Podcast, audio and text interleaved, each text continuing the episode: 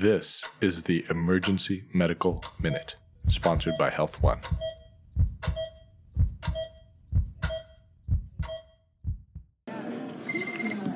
The incidence of bacterial endocarditis has gone up like significantly in the last few years, and I attribute that a lot to our opioid epidemic and people using IV drugs. Uh, but there's also been a huge increase in people with implantable cardiac stuff, like uh, pacemakers and uh, uh, defibrillators and things like that, that are getting uh, endocarditis that we used to not think about that much. We think it's a sterile procedure, nothing can go wrong.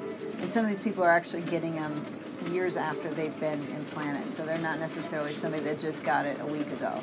So, just wanted to review some of the symptoms of this. So, um, this is why I wanted you to come over here because I can't draw and nobody can see that if they don't see it. So, um, this is an Osler node, and that's one of the things that can be a sign of uh, endocarditis. The thing that I think is hard with these is that um, how many people that are users are pickers at the same time, and that looks just like somebody picked it. So it can be really hard, but they usually have scattered ones, and the keys is that they're on their hands and feet. So most of the time, it's not like the the face pickers and even higher up in the extremities. These are hands and feet typically, and they're painful. So they're not just uh, funny looking; they're they're actually quite painful to the patient. Um, so these are Osler nodes, and then there's another one that are called Janeway lesions.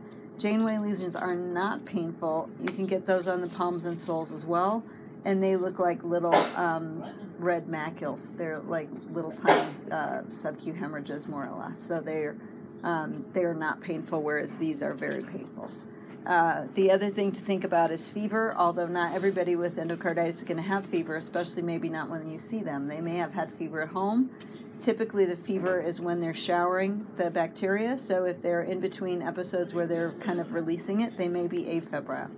And some of their other presentations, you always listen for a murmur, but you may not hear it, especially in a busy ED and sometimes you can't hear it even if you're really good and you're in a quiet room. Sometimes you just they don't have one. Um, the other thing they can present with flu-like symptoms low grade fever these could be our SIRS patients and they can also just present with fatigue and a lot of them are anemic. So um, the non-specific presentations can be very tricky uh, they may or may not have an enlarged spleen so that's something else on exam that you could look for besides this and besides a heart murmur um, and um, the other thing, you, this picture's not that good. They say it's on here, but I don't believe them. Um, are splinter hemorrhages. So, splinter hemorrhages are on the nail beds, and they just look like little lines of redness.